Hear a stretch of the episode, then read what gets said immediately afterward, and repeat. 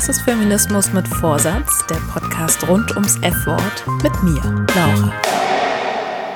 Das ist der zweite Teil von Feminismen in Aktion. Also, falls du die zweite Folge mit Jasmin Mittag noch nicht gehört hast, dann weißt du, was jetzt zu tun ist. Meine zweite Interviewpartnerin ist Katharina Zibulka. Sie ist Künstlerin und wohnt in Innsbruck. Ich habe mit ihr telefoniert, also verzeih mir bitte die eher schlechte Aufnahme. Ihr Solange Projekt ist mir auf Instagram aufgefallen. Katharina bestickt Staubschutznetze. Das sind die Dinger, die am Gerüst einer Baustelle hängen. Gestickt wird mit pinken Garn. Dann gibt es riesengroß sowas wie Solange Gleichberechtigung eine ewige Baustelle ist, bin ich Feministin zu lesen. Oder am Innsbrucker Dom stand mal Solange Gott ein Bart hat, bin ich Feminist. Doch kommen wir erstmal wieder zu meinem Lieblingsthema, Schlüsselmomente. Ich habe, wie denke ich mal, sehr viele andere junge Frauen immer das Gefühl gehabt, dass ich komplett gleichberechtigt bin. Ich war die erste Kameraassistentin Österreichs, also ich war in so einer männlichen Domäne, habe schon gemerkt, dass es als Frau schwierig ist, aber konnte ich tun. Ich war in einer All-Girl-Band, also so voll mit dieser Jugendlichen oder auch dann schon Mitte 20 Kraft, dass ich auf Augenhöhe mit den Männern bin. Und eigentlich war dann das große Aha-Erlebnis die Geburt meines ersten Kindes, wo ich gemerkt habe, wow, ab diesem Zeitpunkt ist alles anders. Und das hat mich auf der einen Seite natürlich sehr berührt, ähm, Mutter zu werden und Mama zu werden und, und zu spüren, was da für wunderbare Sachen passieren. Auf der anderen Seite war es für mich einfach auch ein richtiger Schock, dass dann die Rollen und so festgefahren sind. Und mein Mann ist ein eigentlich emanzipierter Mann, kommt aus einer Künstlerfamilie, hat sich sehr gefreut und alles, aber trotzdem war es total klar, wer die Hosen anhat und wer zu Hause bleibt. Und aus diesem Frust heraus habe ich dann angefangen, ähm, künstlerisch, feministisch zu arbeiten. Das war mein Ventil, damit ich überhaupt mit dieser Situation klarkommen.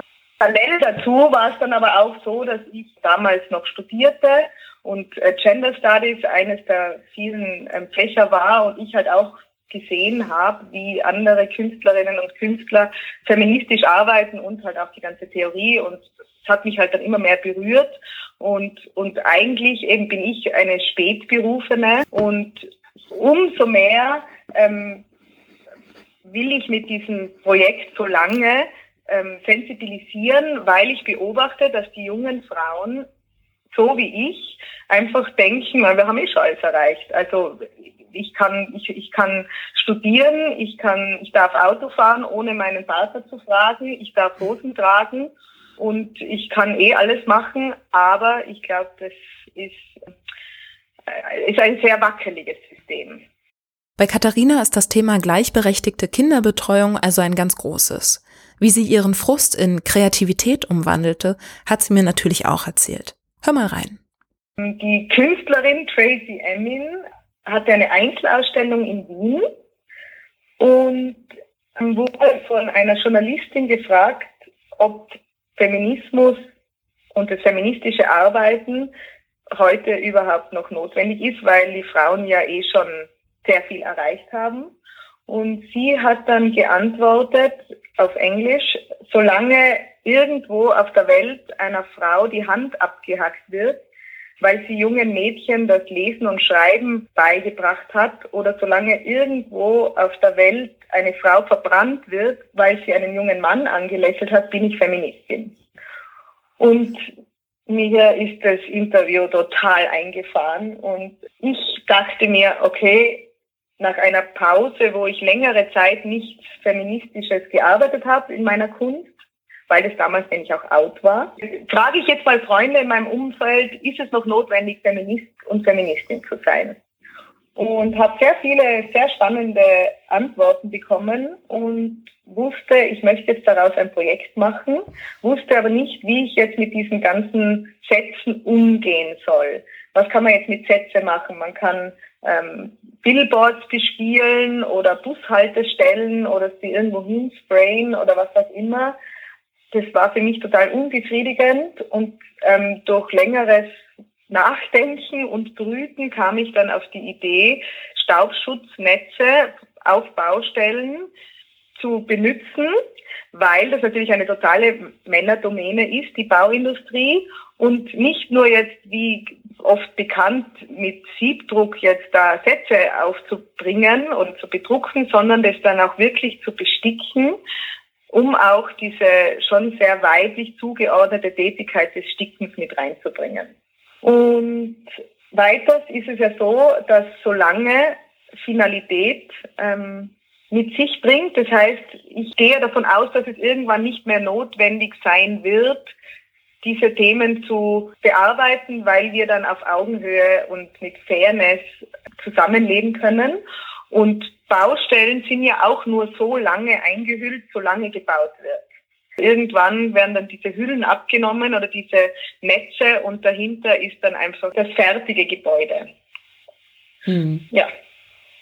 Ja, ich finde es ich find's großartig. Also es ist wirklich, äh, es macht einfach komplett Sinn. Auch wenn du es jetzt nochmal so, so erklärst äh, mit der Männerdomäne und dann das Sticken und auch, dass der Feminismus sich ja letztendlich selbst abschaffen will. Ich, ja, es ist sehr rund.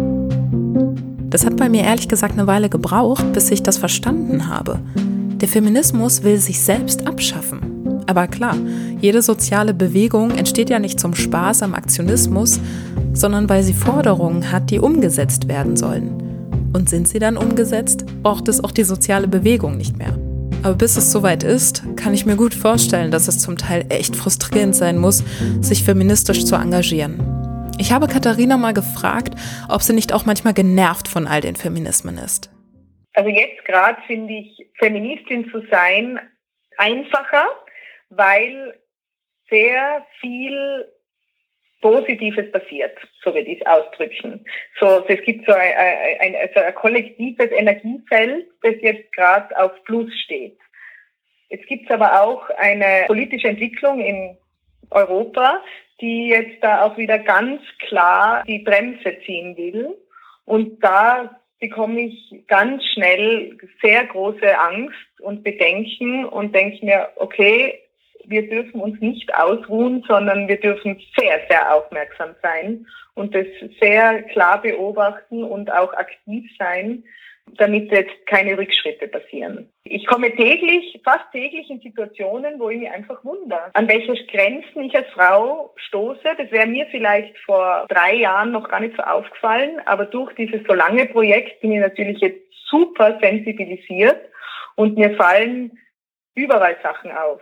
Und das wünsche ich mir ja durch das Projekt, dass wir Frauen und Männer und Jugendliche und Kinder und überhaupt alle Geschlechter einfach sensibilisierter durch die Welt gehen und merken, hoppala, das ist ja eigentlich überhaupt nicht korrekt, was ich da sehe oder was ich gerade sage oder was ich gerade mache.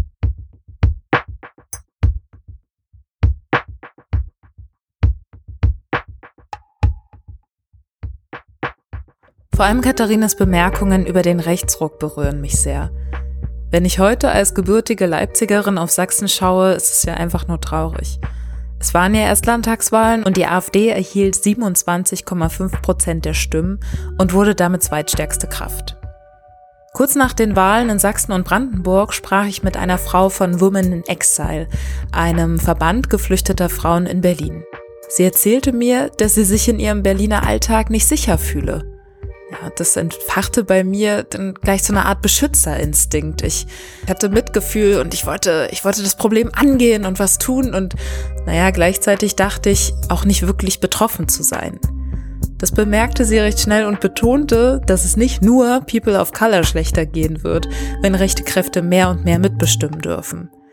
Sie hatte überhaupt keine Lust auf meine Aufopferung und, naja, meine folgende Scham und die ganze Engstirnigkeit drumrum. Es ist mein Privileg, weiß und deutsch zu sein, das mich denken lässt, dass ich im Ernstfall nicht betroffen bin. Ohne die Stimmen der Frauen wäre die AfD stärkste Kraft geworden.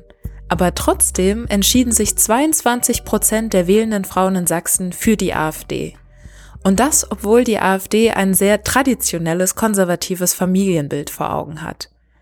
In einem Interview des Tagesspiegels mit dem Soziologen Abram de Swan ist das meiner Meinung nach ganz gut zusammengefasst. Die AfD ist gegen Abtreibung und will Frauenquoten in der Arbeitswelt und Gender Studies an Universitäten verbieten.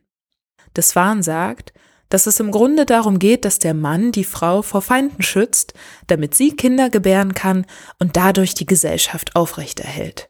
Also natürlich nur die deutsche, in Anführungszeichen. Dabei stören Trans- und Homosexuelle die angeblich natürliche Ordnung der zwei Geschlechter. Und das sind Mann und Frau und die heilige Kluft zwischen ihnen. Mit der Macht der AfD kommen die Rückschritte. Im dümmsten Fall bis ins Jahr 1933, wenn nicht noch früher. Lebensentwürfe abseits von Vater, Mutter, Kind werden zu völligem Wahnsinn degradiert. Zumindest hört es sich so an, wenn die AfD über sogenannten Genderwahn und Frühsexualisierung spricht. Laut AfD sollen unsere Frauen vor sexualisierter Gewalt geschützt werden.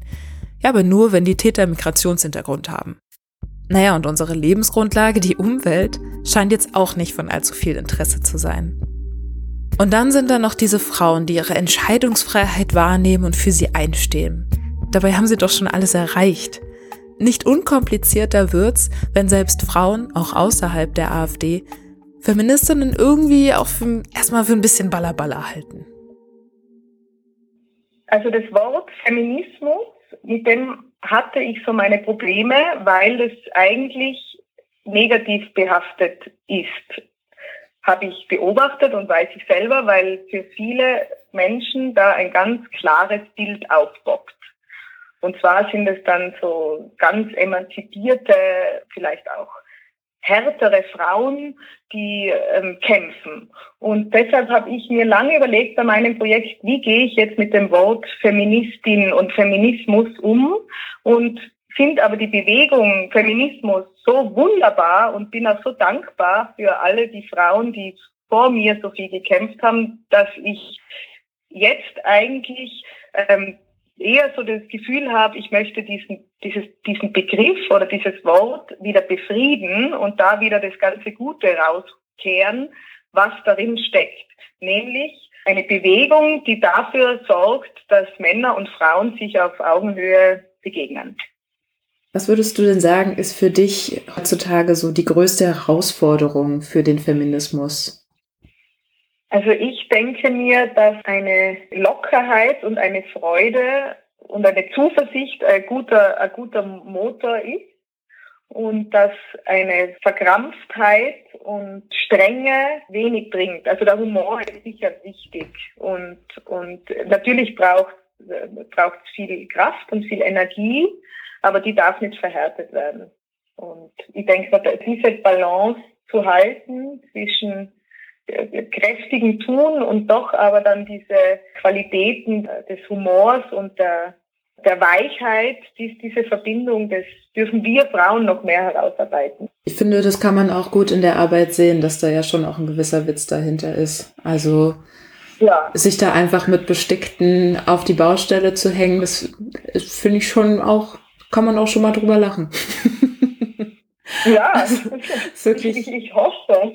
Ich ja. hoffe, dass das Leute auch amüsiert. Also eben, so was Großes zu sehen. Ich meine, es ist natürlich auch super Baunetze, sind Spitzenfläche, weil die so riesengroß sind und, und halt im öffentlichen Raum so aufpoppen und jeden, jeder wird konfrontiert damit, sondern es ist einfach da und, und wird fotografiert und wird herumgereicht und freut mich sehr, dass das so aufgeht. Ja, es wirkt auch sehr offiziell dadurch irgendwie, ne? Am Dom von Innsbruck ähm, war ja der Satz, solange Gott einen Bart hat, bin ich Feminist. Dass dieser Satz auf den Dom von Innsbruck kam, ist für mich nach wie vor das größte Wunder überhaupt. Also, dass sich da ähm, Verantwortliche der Kirche so geöffnet haben, mir diese Baustelle zu übergeben, bin ich immer noch sehr beeindruckt. Und da habe ich viele Reaktionen bekommen, angefangen eben, äh, ist das Gendern bei euch in Österreich oder in Tirol noch nicht angekommen, weil eben der Feminist steht, bis zu Blasphemie. Also da kam schon auch sehr viel aus dieser Richtung, dass sie sagen, na, das geht ja gar nicht. Falls du dich wunderst, Gendern ist natürlich auch in Österreich angekommen. Der Innsbrucker Bischof Hermann Glättler hat jedoch auf den Feministen bestanden, um zu untermauern, dass er hinter dem Netz, der Aussage und der Aktion steht. Auch sonst sind die Sätze ja von Männern und Frauen aus Katharinas Umfeld und deshalb sprachlich gesehen mal weiblich und mal männlich. Auf der anderen Seite kamen zu mir noch viel, viel mehr positive Reaktionen, die einfach gesagt haben, yeah, danke, endlich, super. Und es kommen überhaupt zu mir ganz viel positive Sachen. Also das ist das Schöne an dem Projekt und das ist für mich auch der Motor, da weiterzumachen, weil es ist super mühsam, Baustellen aufzutreiben, weil es eben ein Boys Club ist. Und ich arbeite trotzdem dran weiter und würde gern in anderen Städten außerhalb von Österreich auch Netze sehen. Und hab, bin immer ganz nah dran und dann kommt irgendjemand, der sagt nein und dann fange ich wieder bei Null an. Es ist ein bisschen wie Mensch ärgere dich nicht spielen. Und ja, Deutschland wäre zum Beispiel super. Das, was ich mir wünsche, ist, dass mich Leute anschreiben und mir Baustellen anbieten. Und ich habe gemerkt, dass es eigentlich meistens sind meistens Frauen, muss man sagen, die dann einfach sagen, wow, ich habe jetzt da Vision, eine Baustelle und die geben dann eine Energie rein und dann kann es passieren. Dass ich jetzt eine Baustelle in Frankfurt bekomme über über, ich sitze jetzt hier in Innsbruck und das ist total unwahrscheinlich. Also es braucht immer eine Frau oder auch ein Mann, der sagt, ich finde es super und ich kümmere mich jetzt drum. Und solche Menschen suche ich und wäre natürlich super, wenn da Leute auf mich zukämen. Und es gibt auf Instagram und das Solange Underline the Project eben auch eine Plattform, wo wir Solange Sätze sammeln und wo Menschen aufgefordert sind, ihren Solange Satz mit einem Bild darzustellen und wir veröffentlichen die dann. In welchen Momenten erwischst du dich selbst denn dabei, dass ja, du irgendwelchen Vorprägungen erliegst, äh, die dann mit deinen feministischen Haltungen kollidieren? Also was sind so deine persönlichen Herausforderungen im Alltag? Also sicher das Muttersein. Da merke ich, dass ich einfach schon ganz fest diese weiblichen Qualitäten, die halt jetzt über Jahrhunderte gepflegt wurden, ähm, einfach in mir habe und auch diese Bilder in mir habe und die sind ja auch sehr schön und sehr wichtig und sehr gut, aber bremsen mich natürlich auch in bestimmten Situationen. Da beneide ich dann auch einen Mann, der da viel cooler ist und sich weniger Gedanken macht. Da merke ich es, dann merke ich es beim Gendern. Ich finde das Gendern zum Beispiel ganz, ganz, ganz, ganz wichtig und merke aber auch, wie mühsam es oft ist, wenn man jetzt beim Schreiben zum Beispiel immer beide Formen nimmt und da bemühe ich mich halt sehr sind ganz kleine Sachen oft. In einem Lesekreis erzählte eine Teilnehmerin sogar einmal von ihrer unbequemen Sensibilität, die sie empfindet. Umso mehr sie sich mit Feminismen beschäftigt, desto unbequemer wird alles. Sie erzählte von einer Phase, in der sie super sensibel auf alles reagierte und bei jeder Ungerechtigkeit, die ihr auffiel, handeln wollte klar, dass das anstrengend wird und sich dann viele Feministinnen dazu entscheiden, ihre Kräfte einzuteilen oder sich auf ihre Art des Aktivismus zu fokussieren. So wie Katharina. Also meine Vision ist, dieses Solange-Projekt in vielen Sprachen, in vielen Städten zu sehen. Meine Vision ist, dass es eine Kampagne ist, die sensibilisiert und die diesen Humor behält. Und deshalb hoffe ich und visualisiere viele Menschen, die sich trauen, solche Netze wo zu installieren. Deshalb habe ich das Gefühl, da gebe ich eh gerade ganz viel in den Feminismus hinein, wenn mir das gelingen sollte. Und da arbeite ich jetzt einfach schon dran und schaut einmal ganz gut aus. In meiner Erziehung meines, meiner Kinder und auch meines Umfelds, würde ich jetzt mal sagen, gebe ich auch ganz viel rein, weil ich halt viel sensibilisiere und ich merke, wie mein Umfeld auch immer sensibler wird. Und das ist natürlich total schön, weil das sind ja alles Multiplikatoren. Also ich werde wohl sicher noch lang daran arbeiten. Ich freue mich über Baustellen. Aktuell hängen so lange Netze in Tirol, in Wien und sogar marokkanischen Rabat. Dort ist nämlich gerade Biennale und es werden ausschließlich Werke von Künstlerinnen ausgestellt. Auf dem Instagram-Kanal solange-project lässt sich Katharinas Kunst sehr gut verfolgen. Und ja, vielleicht hast du ja auch Kontakte zu Baustellen, die sie mit ihrem Solange-Projekt verschönern könnte. Einen mini-mini-Teil bei der Interviews habe ich dir übrigens vorenthalten, die hebe ich mir dann für später auf, denn die Reise in feministische Perspektiven hat ja erst begonnen. Und ich habe noch viel vor.